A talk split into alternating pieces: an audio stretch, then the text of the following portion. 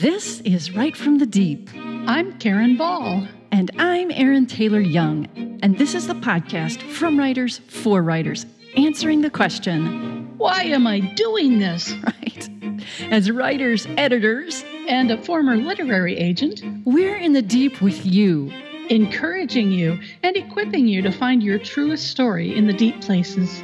Get our show notes and more, including a free audio download on how to safeguard your writer's heart at writefromthedeep.com. So here's what's happening at Write From the Deep. Well, as always, thank you, first of all, to our patrons on Patreon. Patreon is a platform, and we keep mentioning this, that enables creators to get paid. Um, it takes time and money to put these things together for you guys and pay for the hosting. So we just want to say thank you to our patrons on Patreon. You guys truly help make this podcast possible. And if you're wanting to find out more information about that, you can do that at patreon.com slash write from the deep. And it's P-A-T-R-E-O-N dot com slash write from the deep. Thanks so much to our October sponsor of the month, Tammy Partlow. Yay, Tammy! She's a writer and speaker at women's retreats, and her book, Blood Beneath the Pines, is a tale of prevailing justice set mostly in the Deep South. She's hard at work on book two of that series as well. Learn more about Tammy at her website, T A M M Y P A R T L O W dot com. And I am going to be at the Florida Christian Writers Conference in Leesburg, Florida. I am excited about this. It's October 20th through 24th, uh, 2021. So later this month. And I will be representing Wild Heart Books, and I'll be taking pitches and appointments for them. Also, I'm teaching a session called Did God Really Ask You to Write? I hope to see you guys there. Say hi if you're there. We're so grateful for the sponsorship from the Novel Marketing Podcast with host Thomas Umstattd Jr. It's the longest running book marketing podcast in the world. We know and trust Thomas, and his podcast is full of great information and advice, like Novel Marketing's 10 Commandments of Book Marketing, which we're going to be bringing you. Commandment number one is love thy reader as you love thy book. This is the greatest commandment and the most foundational. If this is wrong, you cannot fix it with the other commandments. So, if you want readers to care about your book, you need to care about readers. A lot of new authors just fall in love with their books. They write the book they want to write, regardless of what readers want. And then writers start trying to figure out how to find readers and make them want the book, which is backwards. So, you got to care about your reader. It's not something you tack on at the end as, you know, promotion. It's what you need to do to start. You need to know your reader. You need to listen to your reader and you need to serve your reader. Jesus told his disciples that the greatest among them would be those who are servants. So approach your writing out of love and with a servant's heart. For more book promotion and platform help, listen to Novel Marketing in your favorite podcast app or at novelmarketing.com. We've also been sharing wonders with you every time we have a podcast. And my wonder just was a real blessing for me. We live in the Pacific Northwest, as many of you know. Um, there are fires everywhere, and my valley seems to be the the receptacle for all the smoke for all the fires from California, Washington, and Idaho. Thank you very much. And so it has been months and months since we've seen anything but smoke, no blue sky, no sun. It's incredibly depressing. Well, a couple weekends ago, I stepped outside and there was blue sky and there was this big yellow thing in that blue sky and there was no smoke in the air. The wind must have shifted directions or something. I was outside that entire day and the smoke never came back. God can do anything, even for a weary and struggling child who has lung disease, clear out the smoke for a day to give us a beautiful day to enjoy outside and remind us why we love this area so much. So I love that God is so aware of who we are and what we need that He will not just move mountains, but He'll move out smoke to hmm. take care of us. Yes. And now, here's the show. Welcome, listeners. We are delighted that you are here with us in the deep. In our last episode, and we'll link to this in the show notes in case you didn't get it to hear it yet, we began talking about habits, and we learned that habits are routines or behaviors that we repeat pretty much without thinking about them. We've taken a lot of our material from a book by James Clear called Atomic Habits, as well as a book by Charles Duhigg called The Power of Habit, and we'll be linking to both of those in the show notes. They're worth your time to read because they're full of lots of great information, much more, obviously, than we can cover in two podcasts. We also talked about the habit loop that James Clear wrote about. It consists of cue, craving, response, and reward. The cue is the trigger that causes your brain to initiate a behavior.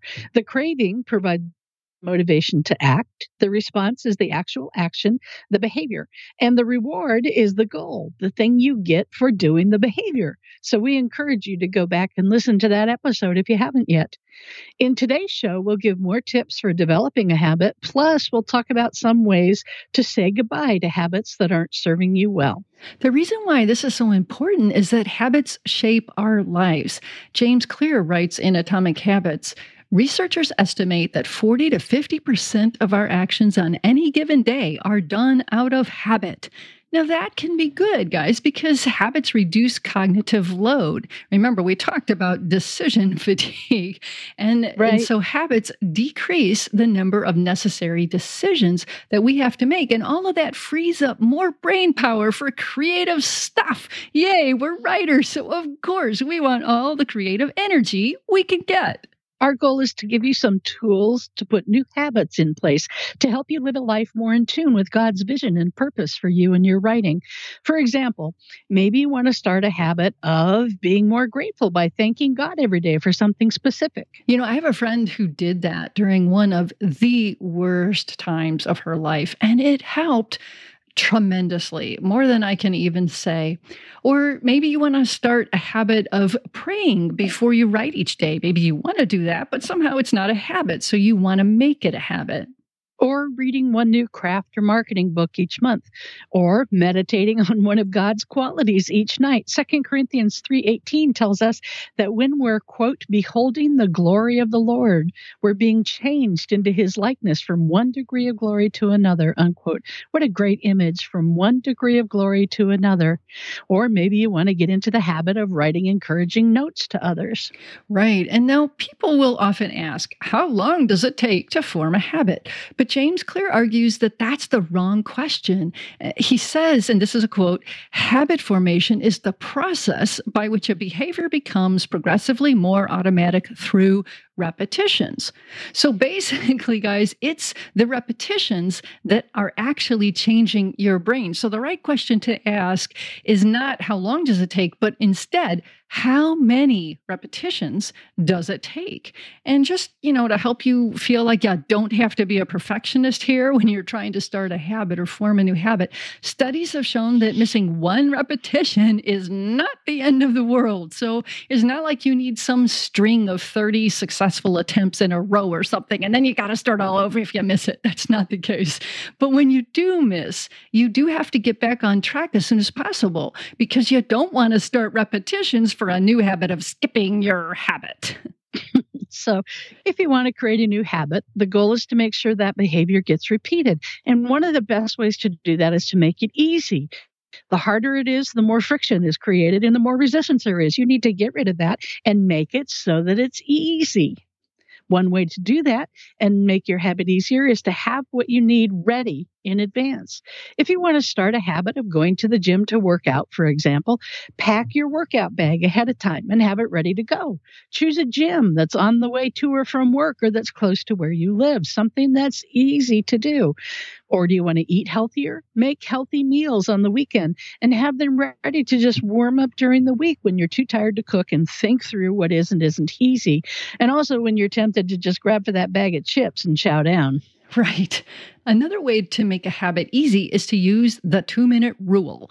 The new habit should take less than two minutes to do. This is a, a, good tactic. Our biggest hurdle can often be just getting started. So the two minute rule makes the habit so easy, you're willing to do it. It's almost hard not to do it. So let's say you want to start a habit of daily writing, for example. You could consider starting with one sentence a day. Okay, that's almost ridiculous. I get that. You can do one sentence, any sentence, right? You might even feel silly not writing another sentence after the first one, but don't. Don't write that second sentence because that's not the habit you're working on. What you actually want to establish is the habit of putting your little behind in your writing chair every single day. You're working on the habit of showing up for your writing time. So, after a month or so, when you've repeated this action, putting your behind in the writing chair often enough that you go there almost without thinking about it, you can work on staying long enough to write two sentences or a paragraph. You know, that's just one possible way of making a writing habit easy to start, but you get the idea. The two minute rule is probably the single best idea on how to get that new habit going. Another way to make a habit easier to start is to make it more satisfying. We like to repeat behaviors that feel good, that give us some sense of pleasure. In Charles Duhigg's book, The Power of Habit, he talks about how people rarely, and this is a little frightening, guys, how people rarely, if ever, brushed their teeth before a toothpaste called Pepsodent came along. Only about 7% of Americans even had toothpaste. But a decade later, 65% had toothpaste, and lots of that was Pepsodent. And that stuff was sold all over the world successfully. Now, they had a great ad campaign that helped create a habit of teeth brushing. But what nobody realized at the time was that part of the appeal of Pepsodent in particular was that they had added citric acid, mint oil, and a few other chemicals that were supposed to make it taste fresh.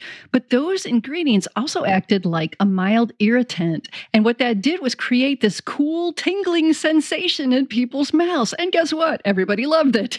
they loved that sensation. It made them feel like their teeth were clean. So this tingling made the habit satisfying. And that's what helped it become a craving that helped to drive that whole habit loop.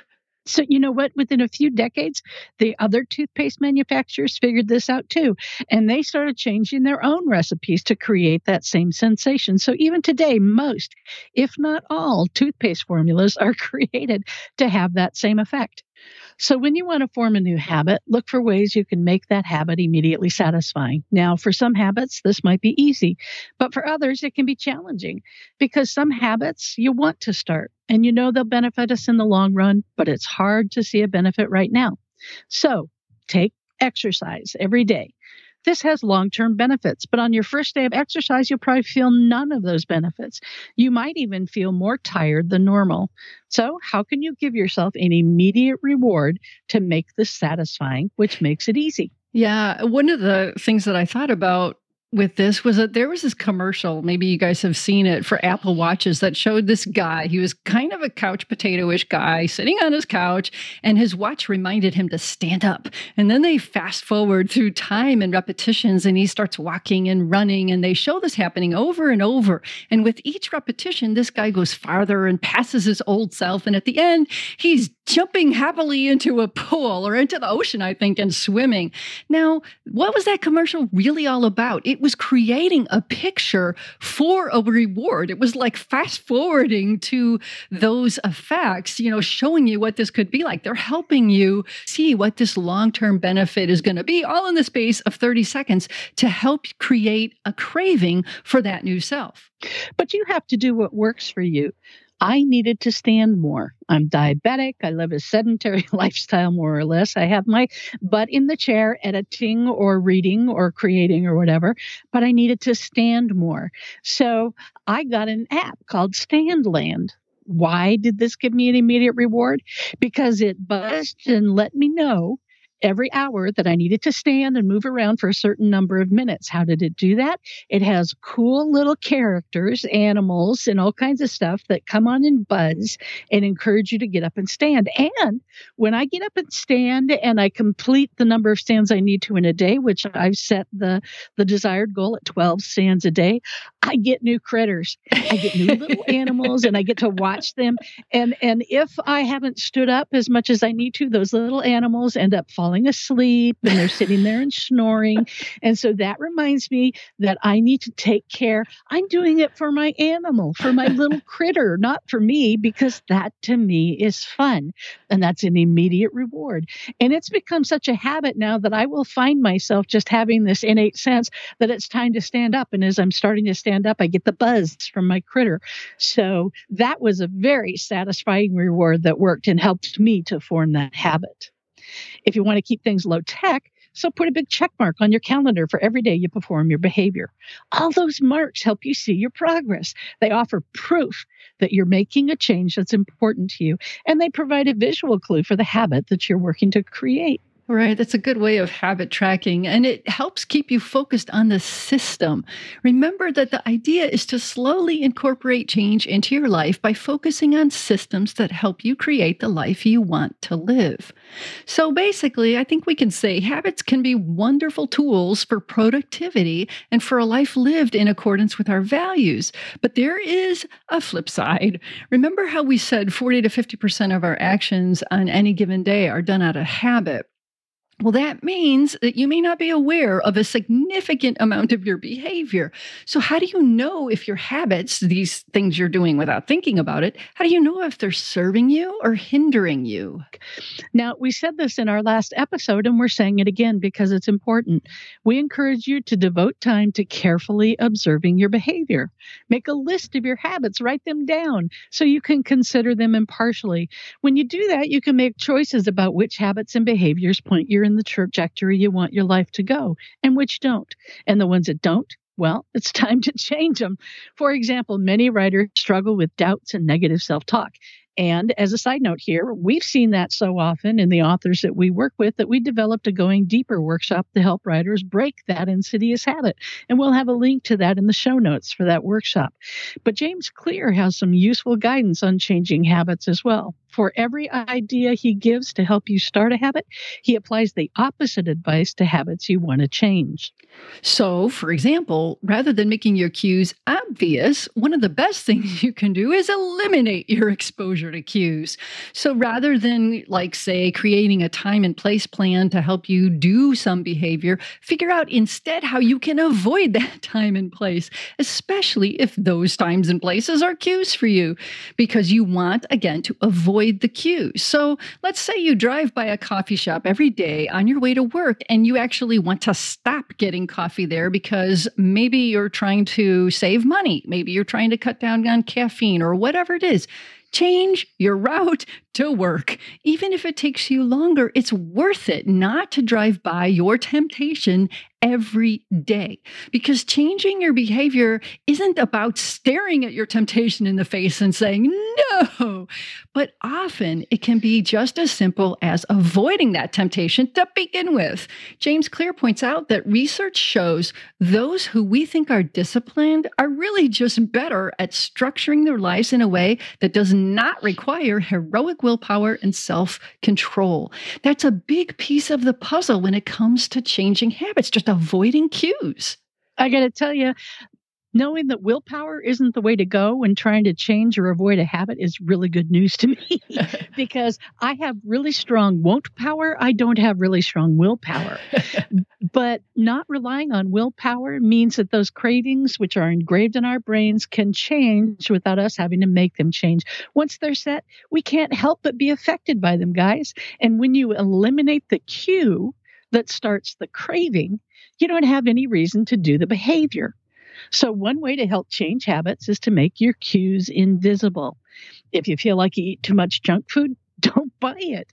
Send your spouse to the store so you're not even tempted. Or don't go down that aisle. Or put it on a high shelf in the pantry, way in the back, like over the refrigerator that's practically impossible to get. I have those. Why they put those cupboards up above the refrigerator right. just boggles my mind. you have to have a stool to open those things. So you're intentionally doing your bad habit. Just make it invisible and get it to where you don't see it right? If you watch too much TV, Okay, I'm going to suggest something radical. Get rid of the TV, you know, or get rid of cable and internet so you have fewer options. Or maybe put the TV in a room you don't go into very often. Or have you guys noticed that like every house has furniture? It just seems to all be facing the TV, you know? Maybe rearrange your furniture or take the TV out of your bedroom if you find you're watching it too much late at night. Another thing that you want to do when you're looking at what's going on with your cues is to check what's happening with your habit stacking. Maybe you find you come home from work, you change clothes, you grab a dinner, and you eat in front of the TV, but then you never actually get up until bedtime. Change your stack. Don't eat in front of the TV. Let's say you want to write at seven o'clock. Don't eat in front of the TV and then rely on your willpower to turn the TV off at seven so you can write. Don't do that. Or maybe if you like to eat in front of the TV, because that's relaxation for you, put your TV outlet on a timer that shuts off at seven o'clock and use that as a new cue to stand up and go to your writing spot, which isn't in front of the TV. I like that idea, having your TV shut off. Yeah. We talked earlier in this podcast about making the behavior of a habit easy if we wanted to encourage it. Well, if you want to discourage it, you make it hard. That's in essence what we'd be doing if we stuck all our junk food in the cabinet over the fridge. There's a lot of decision making, friction in the brain involved in dragging a chair or a step ladder over to the fridge and digging that food out. So if you want to cut down the time you spend on social media, take the app off of whichever device you use the most. If you're always on Facebook on your phone, take it off and only allow it to be on your computer or download one of those apps that will limit or cut off access to websites you designate. You have to work to have technology help you. You have to decide to use technology to help you moderate technology. It becomes a commitment device, and the choice you make in the present locks in your behavior in the future. Right. Use technology for your benefit where you can, because in today's world, technology can really be against us. Have you guys noticed how binge watching has become so popular these days? One of the reasons is uh, companies like, say, Netflix, they make it easy to keep watching. The next episode, oh gosh, just pops right up and starts for you. You don't have to do anything to make it go. You have to work to exercise willpower to actually turn it off. And that's hard. So, aside from technology, you can also use people to help you change your habits. You can use what's called a habit contract, and that can make your habit less satisfying. Remember, that's that's the opposite of making it more satisfying, like Pepsodent toothpaste. You want to try to find it, find ways to make your habit less satisfying. So, how do you do that? Well, you create an unpleasant cause, basically a punishment. Because remember, our brain wants to repeat behaviors that are rewarded and avoid those that are punished. So, do you want to stop worrying or swearing or criticizing or whatever? Make a habit contract with a willing friend. You tell her you'll put a dollar in a jar every time you give in and actively worry or swear or criticize or whatever. And every week, your friend gets the money and goes out to a fun coffee place without you. You get left behind, or whatever else is painful to you. Maybe she's a supporter of a football team you hate, and she gets to buy hats and mugs and all the kinds of stuff for her team. And you then have to wear them and use them. Be creative and have fun with this. But you have to make it a punishment that is truly a punishment for you, not something that's just kind of a wink and a nudge, but something that you really don't want to have to do. So, we don't want to leave you with the idea, though, that all habits are simple and fun to break. They're not. In fact, Charles Duhigg writes, quote, a habit cannot be eradicated, it must be replaced, unquote. He also stresses that there isn't any one surefire method that works for everyone to create behavior change, but in his book, he walks through what he calls the golden rule of habit change. Studies show that you can't completely extinguish bad habits, but you can have a great deal of success if you keep the old cues, keep the old rewards, but substitute a different behavior. That's basically the rule. And it makes sense because it's the behavior that you're trying to change. And this is a good method because some cues you actually can't avoid. So for this to work, you have to first recognize what your cues are, what the reward is, and most important, you have to be sure what your craving is. James Clear writes that a craving is just a manifestation of a deeper underlying motive. It is the desire to change your internal state. So the behaviors we have attached to satisfy our cravings, they're not necessarily the best way to achieve that change in our internal state. The cues and the rewards, they're not necessarily bad, right? But it's the behavior we choose after the cue to get that reward that can be the problem. So for example, someone might feel anxious and they crave relaxation. Okay, that's not a problem, right? But if the behavior of getting drunk sprung up to get that reward, well, that is a problem. Relief from anxiety can be found in lots of other ways that don't involve alcohol. So that's the behavior that could be modified. The getting drunk part. You can have the cue of anxiety and the desire for a relaxed state. And that gives you the motivation to act, but you achieve that reward with different behavior. Charles Duhigg gives a good example of how behavior can be modified through habit reversal training. That's founded on the golden rule of habit change. There was a woman who wanted to stop biting her fingernails. Her habit was so bad that her fingertips were often covered with scabs. Not a good thing. So her psychologist, by questioning her, helped her uncover what the cue was for this habit. She felt tension in her fingertips. When she felt that, she chewed her fingernails. Now, awareness of the cues is the first step in modifying a habit. So many of us do our habits, well, out of habit. So we may be completely aware of what our cues are, but it's crucial to identify them. For example, one of the reasons Alcoholics Anonymous is so effective is that it forces members to identify all of their cues. So the therapist for the woman biting her fingernails sent her home with a note card and told her to put a check mark on it every time she experienced the cue of that tension in her fingers. This helped her to become even more aware of her cues. But you also have to understand the reward. Through her therapist's questions, the woman discovered that she was often bored when she felt the tension in her fingers. And after she bit her fingernails, it was better. And it turned out that what she was craving was just just this physical stimulation. So the therapist moved to the next step and gave her what's called a competing response. When the woman felt the cue in her fingers, she was to put her hands in her pockets or pin them under her legs or grab hold of something like a pencil, anything that would make her unable to bite her nails. After that, she had to immediately find some sort of quick physical simulation like knocking on a tabletop or rubbing her arm. So she was achieving the same reward of physical stimulation with the same cues triggering it, but she was changing the behavior, the response or routine. The end result was that the undesirable behavior was successfully modified to something acceptable.